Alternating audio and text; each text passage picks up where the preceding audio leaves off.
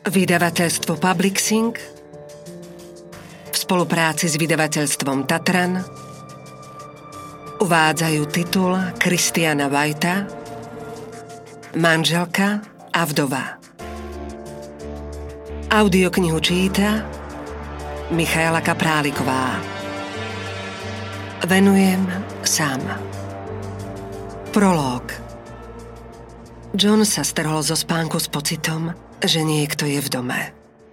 V tom začal z dola zvuk, ako by sa roztvorili suché a vetrom ošľahané pery. Potom sa ozval škripot krokov na schodisku. John úprene hľadal do tmy nad posteľou a napínal sluch. No okrem tichého hučania ústredného kúrenia nebolo počuť nič. A v dome sa opäť rozľahlo ticho. Otočil sa na bok a pozrel na manželku zaliatu tlmeným mesačným svitom prenikajúcim cez okno. Pomyslel si, že to bola asi len ďalšia nočná mora. Vrsk. Zvuk sa ozval z podisty na prvom poschodí. Niečia noha stúpila na vrzgajúcu palubovku schodiska. Už to nebolo len v jeho mysli. Bol si tým istý. Posadil sa a hľadal cez niekoľko vrstiev tmy. Keď si jeho oči zvykli na tlmené svetlo, postupne sa zjavili obrysy spálne, ako keď sa pomaly zaostruje obraz. Zbadal siluetu vysokej skrine na čiernom pozadí. Manželkyne šperky na toaletnom stolíku sa slabo ligotali v mesačnom svite ako desiatky malých očí. Pod zatvorenými dverami sa mi hotal pásik svetla, tenučký ako ceruska. John otvoril dvere a vykročil z izby. Chodbu osvecovala nočná lampa s motívom Harryho Pottera. Dala ju tam dcéra Mia, aby sa v noci nebála ísť na záchod. Do svetla zaslepene narážala tučná, hnedá mora. John ju chvíľu ochromene sledoval. Mohol to byť ten zvuk, čo počul? V tom stieňa na úplnom konci chodby vystúpil muž. John chcel niečo povedať, ale strach mu zovrel hrdlo. Muž urobil ďalší krok vpred. Bol vysoký, mohutný a mal vyholenú hlavu. Mal na sebe biele plátené tenisky a ťažký čierny kabát, ktorý John spoznal. Zdravím ťa, John, zašepkal muž. Pamätáš si ma? Áno, vyslovil priduseným hlasom. Vieš, prečo som tu? Áno, povedal John potichu. Myslím, že viem. Prvá kapitola Vdova Kate Kedyová stála pred zrkadlom na toaletách na letisku a trénovala si úsmev. Nenávidela svoje ústa. V pomere k svojej hlave ich mala trošku priveľké a s úškrnom na tvári vyzerala ako vyšinutá maniačka. Skúsila opatrne zdvihnúť kútiky úst. Chcela pôsobiť sebavedome a zdržanlivo. No dosiahla len to, že vyzerala ako zdrogovaná Šeli Duvalová. Čo to robíš s tvárou? Opýtala sa Mia. Kejtina desaťročná dcéra vyšla z kabínky a podišla k umývadlu. Na zápestí si priviazala šnúrku s balónikom v tvare srdca s nápisom Vitaj doma, ktorý sa nad ňou pohľadával ako boja. Ale nič, odvrkla Kate. Koľko ešte budeme čakať na ocká? O 10 minút pristane, potom bude lietadlo rolovať po pristávacej dráhe, potom si bude musieť vyzdvihnúť batožinu, prejsť colnou kontrolou, spolu to bude asi 16 hodín. Nerob si srandu, mami. Mia dupla nohou na leštenú betónovú podlahu a zmocnilo sa jej vzrušenie ako na štedrý deň. Ešte nikdy v živote nebola tak dlho bez otca. John bol posledné dva týždne v Londýne na vedeckom seminári o paliatívnej starostlivosti. Kate väčšinu toho času strávila vyškrtávaním dní v kalendári hrubou červenou fixkou a túžobne čakala na jeho návrat. Dúfala, že v ich prípade bude platiť otrepaná fráza, že odlúčenosť srdcia zbližuje. No jej pochmúrnejšia časť sa bála, že odlúčenosť môže mať aj opačný efekt. Niekde sa dočítala, že zvyku sa dá zbaviť už v priebehu dvoch týždňov. A čo je vlastne manželstvo? ak nie je zvyk. Kate chytila dceru za ruku a odviedla ju k terminálu. V príletovej hale Melbourneského medzinárodného letiska sa to hemžilo ľuďmi. Rodiny sa hrčili pod transparentmi písanými rukou a úprene sledovali veľké dvere z matného skla za colnicou. Za rodinami stáli vodiči v čiernych oblekoch a čmárali mená na malé biele tabulky. Dáv spájala hromadná energia. Pôsobil ako jeden veľký celok a nie ako stovky ľudí. Všetci sa pohybovali v pomalej trepotavej harmónii ako nohy stonožky. Každú chvíľu prejde dverami John s prepadnutými očami, vyčerpaný po dlhom lete, ťahajúc za sebou svoj malý modrý kufor na kolieskach. Pri pohľade na ne sa mu rozžiari tvár. Nečaká, že tam budú. Trval totiž na tom, že domov pôjde taxíkom a Kate s tým ochotne súhlasila, hoci veľmi dobre vedela, že pôjdu s Mijou na letisko, aby ho prekvapili. Nevedela sa už dočkať manžela, no ešte viac sa tešila na to, že mu vráti do rúk opraty. Nazdávala sa, že je dobrá matka, iba že trochu neistá. Nechopila sa tejto úlohy s takou ľahkosťou ako iné ženy, kamarátky zo skupiny mamičiek alebo akčné rozlietané matky, ktoré výdáva popoludní pred školou. Kate sa cítila istejšie s Johnom po boku. Myslíš, že ocko nezabudol na tie libry? Opýtala sa Mia, hľadiac na displej pred zmenárňou. V poslednom čase bola priam posadnutá zbieraním cudzích mien. Hovorila si mu o tom minimálne 2000 krát ubezpečovala ju Kate. Pochybujem, že by sa odvážil prísť bez nich. Koľko ešte ostáva? Stonala Mia. 5 minút. Pozri na tabuľu príletov, vidíš? Let Qantas QF-31 z letiska Heathrow cez Singapur pristál na čas a bez komplikácií. Nad čakajúcim davom vyselo ticho, no čoskoro sa v ňom začali ozývať výkriky, plač aj smiech, keď do haly vstúpili prví cestujúci. Ľudia sa vrhali k sebe a natešene sa objímali. Iní si razili cestu davom k čakajúcim vodičom alebo k stanovišťu taxíkov. Kráska s blond vlasmi, vyčesanými do chvosta, padla do náručia čakajúceho muža. Na chvíľu zabudla, kde je, kto sa pozerá a vášnivo ho poboskala na ústa.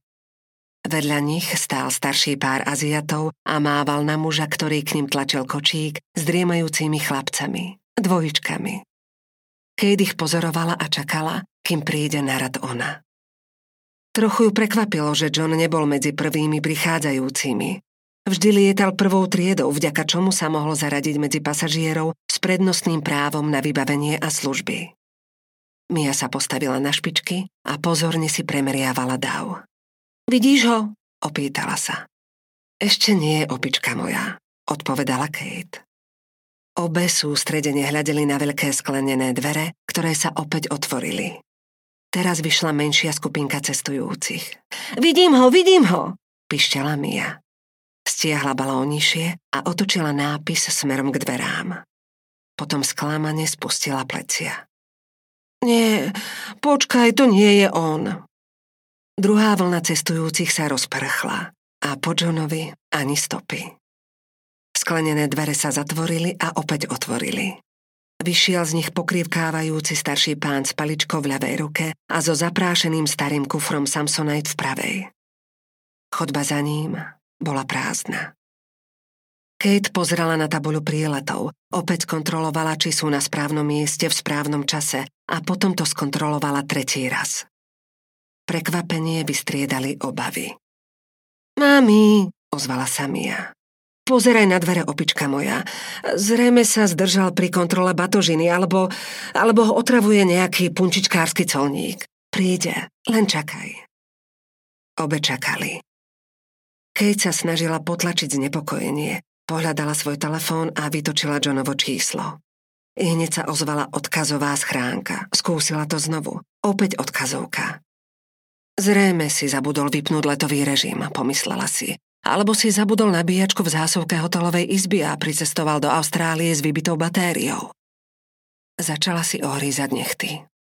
Sklenené dvere sa otvorili. Kate sa zhlboka nadýchla. Zjavili sa traja oneskorenci, Pár v strednom veku zjavne uprostred hádky a špinavý mladík s ruksakom a s pleťou dredov padajúcich cez jedno plece. Nikto tam na nich nečakal. Dvere sa zatvorili, potom opäť otvorili. To už vyšla posádka lietadla. Všetci uvoľnene debatovali a tešili sa, že im skončila zmena. Kde si, John? Uvažovala Kate. Keby zmeškal let, zavolal by alebo by napísal správu či e-mail však. Nemohol vedieť, že ho bude čakať na letisku, ale vedel, že bude na neho čakať. Opäť mu skúsila zavolať. Nič. Poobzerala sa po termináli. Väčšina ľudí z davu sa vytratila. Zostalo len niekoľko cestujúcich pri stánku požičovne aut a muž v sivej kombinéze, ktorý vysával koberec pred vchodom. Kde je mami? Opýtala sa Mia. Neviem, opička moja, ale príde, nič sa neboj, všetko je v poriadku. Kate uprela pohľad na sklenené dvere a chytila mi ho za ruku. Pevne ju stisla a čakali ďalej. Prešlo 5 minút, potom ďalších 15. Naposledy hovorili spolu cez Skype ráno pred Johnovým odletom z Londýna. Kate a Mia sedeli vedľa seba v jednom kresle v obývačke a skláňali sa nad obrazovkou MacBooku. John vzdialený 17 tisíc kilometrov od nich sedel na posteli v hotelovej izbe. Bol to typický apartmán so svetlozelenými tapetami na stenách, s minibarom napravo a menu hotelových služieb naľavo od neho. Pas, peňaženku a telefón mal naukladané na kufri vedľa dverí. Si pripravený na let? Zaujímala sa Kate. Mám všetky tri veci, ktoré by mal mať so sebou každý ostrieľaný cestovateľ, zahlásil. Štupla do uší, diazepam a knihu Harukiho Murakamiho. Diazepam sa je? Vyzvedala Mia. Áno, Zlatko, odpovedal. Je to liek. Smial sa, no spojenie bolo slabé a počuli ho so neskorením. Obrazovka zamrzla a preskočila a tak jeho smiech znel ako z nočnej mori. John bol od Kate o tri roky starší, no vyzeral o 5 rokov mladšie. Mal mladistvý zostrih, uhladené symetrické črty tváre a prirodzene štíhlu a atletickú postavu. Jeho tvár vyzerala na obrazovke opálenejšie než zvyčajne. Konec koncov v Londýne bolo leto. Mia sa zviezla na kolená a jej tvár bola iba pár centimetrov od obrazovky. Keď vojdeš do lietadla, určite si sadni za krídlo, naliehala. Je to najbezpečnejšie miesto, ak sa lietadlo zrúti. Prvá trieda je vpredu na pravej strane, odpovedal. Oh nie, prvých 11 radov sa pri väčšine pádov zdemoluje. Mia, tvoj otec nepotrebuje počuť, že jeho rad môže byť zdemolovaný. Zahriakla ju Kate. Odkiaľ vlastne vieš, čo znamená slovo zdemolovať? Mia pokrčila plecami. Z internetu. Opäť prišla na to, ako vypnúť rodičovský zámok, stiažovala si Kate. Naša dcéra je hacker. John sa oprel dozadu na lakte a pozeral kam si doľava ponad obrazovkou laptopu. Kate sa zmocnil čudný a absolútne neopodstatnený pocit, že tam nie je sám. Usúdila, že je to len paranoja. Nechaj ten zámok vypnutý, dodal po chvíli John. Jeho hlas znel nezaujato. Keď nevedela, či žartuje alebo nie.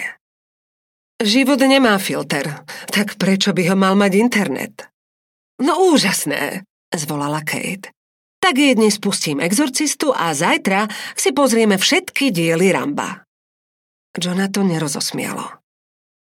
Všetci sa snažíme chrániť blízkych pred určitými pravdami, skonštatoval. No neviem, či je to vždy správne alebo fér. Ak sa nebudeme rozprávať o príšerách tohto sveta, nebudeme pripravení, keď nám vyskočia spod postele. Kate by najradšej prestrčila ruku cez obrazovku a capla ho po tvári. Čo za príšery? Si v pohode, John? Opýtala sa. Myslím, že áno, povedal. Myslím, že som pripravený na návrat domov. Kate? Áno, odpovedala súhlasne. Kate Kedyová. Ó, oh, Kate, Johnová žena, páni, dlho sme sa nevideli, ako sa máte? Chatvir Sandu bol administratívny pracovník v zdravotníckom centre paliatívnej starostlivosti Trinity, kde John pracoval ako lekár. Prepáčte, že vás ruším, pokračovala Kate. Ako si sa neviem skontaktovať s Johnom a myslím, že by ste mi mohli pomôcť. Domnievam sa, že jeho odlet z Londýna sa oneskoril, alebo sa mu zmenil program a zabudol mi to oznámiť. Nasledovalo mučivé mlčanie a Kate sa len sťažka obránila nutkaniu prerušiť ho. Pozerala na Miu, ktorá sedela na plastovej stoličke vedľa informačného stánku. Jej mrzutý pohľad bol plný zúfalstva. Do očí sa jej tisli slzy. Ste tam, Čet? Spýtala sa Kate. Áno, odpovedal. Prepáčte, ja len um, neviem, na čo sa ma pýtate. Som na letisku, ale môj muž nepriletel. Zdalo sa jej, že hovorila celkom jasne, ale po ďalšej chvíli mlčania četver oznámil. Prepojím vás na holí, počkajte na linke. Prepojíte ma? Nie, Čed, len potrebujem... Neskoro. Už ju prepájal. Kým čakala, opäť si ohrízala nechty. Zahryzla príliš hlboko a zvraštila tvár od bolesti. V slúchadle znela klasická hudba. Osudová symfónia číslo 3 Henrika Góreckého. Jedna z Johnových obľúbených. Nazvali ju Zabudnutý majstrovským dielom. Kate pred svadbou klasiku nepočúvala, pokladala ju za záležitosť snobských intelektuálov. V spoločnosti Marie Careyovej sa cítila oveľa lepšie ako v spoločnosti Clauda Debussyho. Keď však Johna väčšinu času ich prvého rande ospevoval Wolfganga Amadea, Ludwig van Sam, Ludwig van Tam, na druhý deň sa pobrala kúpiť dvoj CD výberu najlepšej klasickej hudby a neochotne si ho vypočula. Teraz ju mala rada, teda Aspoň si to myslela. Kate, čo môžem pre vás urobiť? Ozvala sa Holly Katerová s netrpezlivým a rázným tónom v hlase. Holly Katerová bola frustrujúco úspešná. Okrem toho, že bola prednostkou zdravotníckého centra Trinity, bola aj kvalifikovanou sestrou, duchovnou poradkyňou, pedagogičkou, vedkyňou v oblasti klinického výskumu, čestnou profesorkou na Melbourneskej univerzite a členkou dozornej rady Medzinárodnej asociácie hospicovej a paliatívnej starostlivosti. Typická karieristka. Zdravím, Holly, pozdravila ju Kate. Neviem, prečo má Čatvír prepojil, ale Práve teraz som s Mijou na letisku a lietadlo, ktorý mal John priletieť, pristálo, no on v ňom nebol. Je možné, že sa zdržal na konferencii, alebo bol jeho odlet odložený, zrušený, alebo... Nič o tom neviem, Kate. Odvrkla Holly. Kate mala sto chutí šmariť telefón cez celý terminál. Mohli by ste ma teda prepojiť späť na Čatvíra? Čatvír tiež o tom nič nevie. Keď sa cítila zahambene, hlúpo, naštvane a nepríjemne. A Mia stále plakala. Neviem, čo sa tu deje, vyhrkla. No myslím, že došlo k zlyhaniu komunikácie. Posledné dva týždne bol John v Londýne na vedeckom seminári o paliatívnej starostlivosti. Dnes sa mal vrátiť domov a... Počujte. Prerušila ju Holly.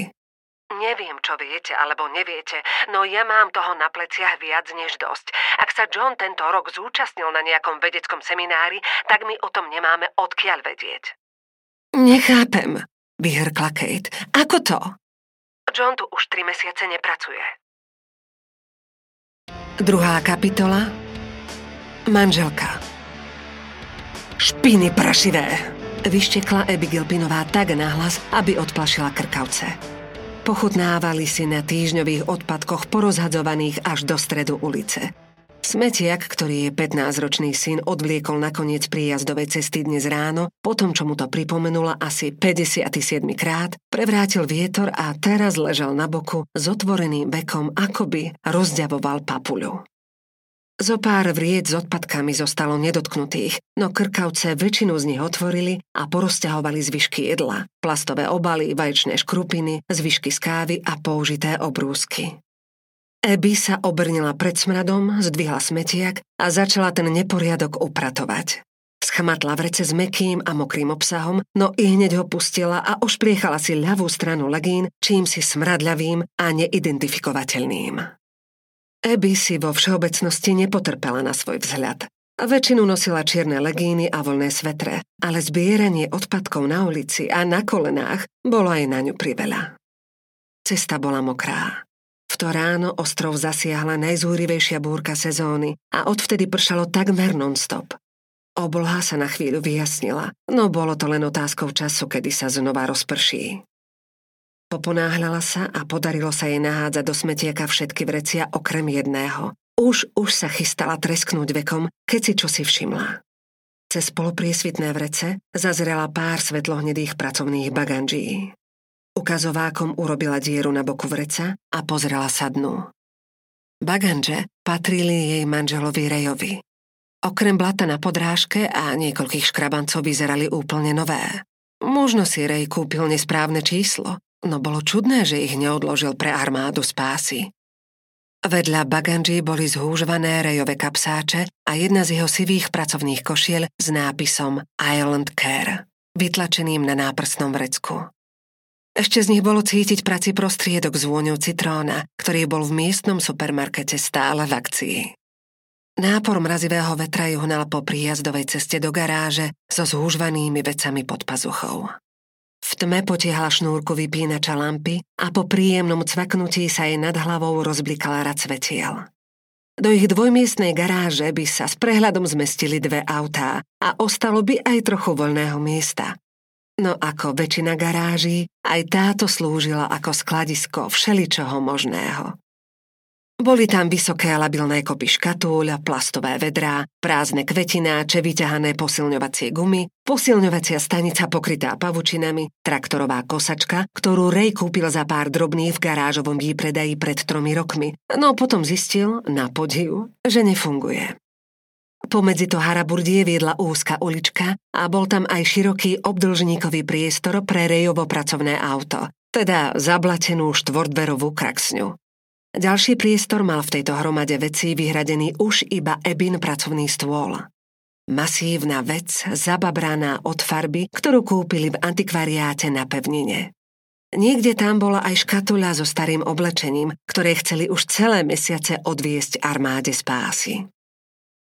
Keď Ebi míňala stôl, prstami prešla po jeho drevenom povrchu. Chcela si už niekedy nájsť čas a zavrieť sa tam, možno počas nejakého pokojného večera alebo cez víkend, keď budú deti preč a Ray bude pozerať futbal. Práve pri tomto pracovnom stole, po mnohých omyloch a pokusoch a cestách do Belportskej knižnice, kde pátrala po návodoch, sa Zeby stala amatérska preparátorka zvierat. Nástroje mala poukladané na stole alebo zavesené na stene. Bola tam tmavozelená zástera, čepele skalpelov, chirurgické rukavice, ihly na hmyz, vlasec, gumičky, hracie karty na vyrovnanie uší, boraxové mydlo na ošetrenie kože, modelovacie nástroje a hlina, špachtle, kliešte, lepidlo, zošívacia pištol a dva tucty sklenených očí rôznych veľkostí. Na zemi hučala barová chladnička, v ktorej bolo niekoľko fľaštičiek s vodou, balení šiestich plechoviek piva a Ebin ďalší exemplár. Vačica, ktorú našla Suzy Lentenová mŕtvu pod elektrickým vedením pri dome. Vedľa chladničky bola plastová nádoba s rôznymi chemikáliami, vrátane opaľovacích roztokov, moriacich činidiel, luminolu a baktericídov. Doteraz vypchávala iba myši, potkany a vtáky. Boli vystavené na rôznych poličkách v dome, Krčili sa a vypliešťali oči na nezvyčajných miestach. No práve vďaka tejto nedokonalosti pôsobili takmer ľudsky. Z pravidla vypchávala iba zvieratá, ktoré uhynuli prirodzeným spôsobom a tak jej ľudia z ostrova vyvolávali prezdochliny na ceste, v záhrade alebo na pláži. Oznamovali jej napríklad Mám na balkóne straku, chúďherka, vletela priamo do sieťových dverí. Nie je mŕtva dlho, ale asi by ste sa mali poponáhľať, pretože muchy sa už zlietajú. A? Musíte ma zbaviť tej krysy v mrazničke, ináč sa on so mnou rozvedie. Potrebuje miesto na jedlo a ja už viem, že nemá zmysel hádať sa s tehotnou ženou. Ebi nevedela vysvetliť, prečo sa jej preparovanie zvierat páči a veľmi si na tým hlavu nelámala. Zašpinila sa pritom, nemala z toho žiadne peniaze, no bol to pre ňu relax. Zo pár zvierat rozdala ako darčeky zvyčajne ľuďom, ktorí ich prijali so zaťatými zubami či vyplešteným a vystrašeným pohľadom v očiach. Na jej záľube bolo čosi ponúro úžasné a to ju priťahovalo. Smrť napodobňujúca život. Pomyslela si a páčilo sa jej, ako znejú tie slová. Nakoniec našla škatulu s vecami pre armádu spásy na zaprášenej polici. Bola zastrčená medzi starou svetlohnedou piknikovou dekou, ktorá smrdela ako mokrý pes, čo bolo divné, pretože žiadneho psa nemali, a prepravkou so starými súčiastkami do auta. Hodila rejové nohavice, košelu a baganže do škatule, zasla svetlo a vošla do domu. Ich domovom bol malý drevený plážový dom, v ktorom množstvo vecí nefungovalo. Okná prefúkovali, rúrky hrmotali a keď do elektrických zásobiek niečo zapojili, hrozivo bzučali. Šetrili na rekonštrukciu, no potrebnú sumu mali mať pokope až budúci rok. Alebo až ten ďalší. Eby sa s renováciou neponáhľala. Zbožňovala každú prasklinu a podivnosť, škrípajúce dosky, neustále praskanie sadajúceho dreva, uvoľnené sieťové dvere, ktoré uprostred noci stále búchali. Nebola jednou z tých ufrflaných alebo zúfalých žien, ktoré mali strach z blížiaceho sa stredného veku. Nie, Eby taká nebola.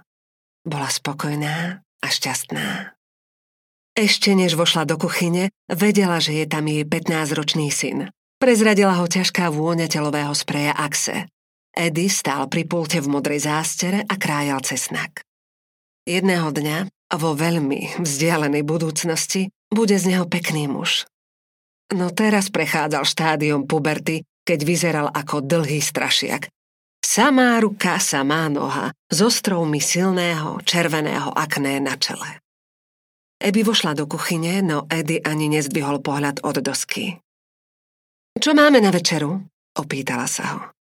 Vegetariánsku gurmánsku pizzu. Odpovedal suchým tónom, ako by prednášal o dejinách rebríka. Mm, znie to noblesne. Pokrčil plecami a obratne utrel čepel noža do zástery. Prižmúril oči a zúrivo začal krájať hríby, ako by ich za niečo trestal.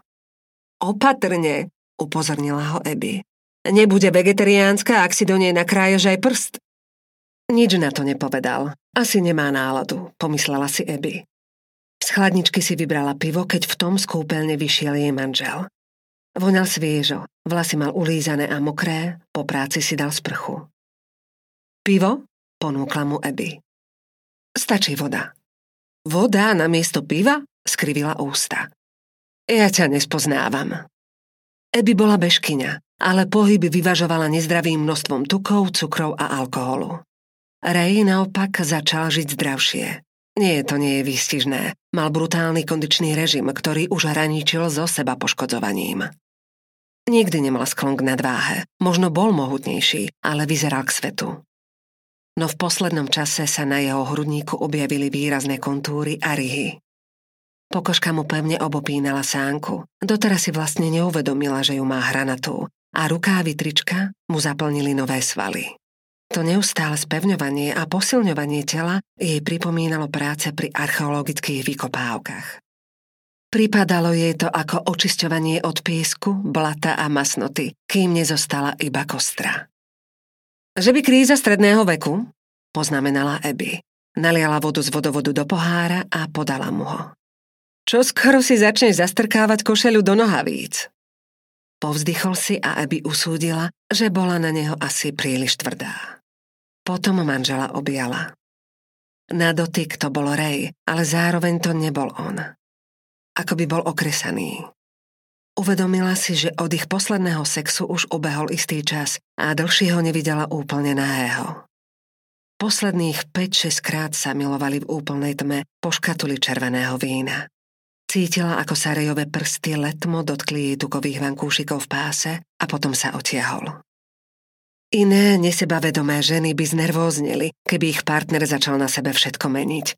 Ale jej zlomyselné a previnilé ja vedelo, že táto záležitosť so zdravým životným štýlom je len ďalšou krátkou fázou. Minulý rok začal navštevovať večernú školu na pevnine a tvrdil, že je podnikateľ Rok predtým sa nadchol pre marketing a franchising. Budúci mesiac možno začne písať ten bestseller, o ktorom rozpráva, odkedy sa spoznali. Ale predtým možno ešte absolvuje nejaké hodiny hry na klavíri. Musí túto fázu prečkať. Nepáčilo sa jej, že takto rozmýšľa, ale bola to pravda. Ray si neuvedomoval, alebo to odmietal pochopiť, že vymaniť sa z moci ostrova si vyžaduje viac ako len pár hodín na bežiacom páse alebo semester štúdia podnikania. Ostrov Belport dokázal človeka vtiahnuť, pevne držať a pritom šepkať. Nikdy ťa nepustím, Zlatko. Eby už dávno zistila, že je lepšie sa s tým zmieriť, ako bojovať. Na tom, že sa človek snaží zlepšiť svoj život, nie je nič zlé. Ozval sa hlas v chodbe, pripomínajúci jahodový koláčik posypaný jedom na potkany. Prišla Lori v nadmerne veľkom tričku s nápisom Nirvana. Hlučne dupotala vo svojich martensoch a tvárila sa proti mne ako zimnica.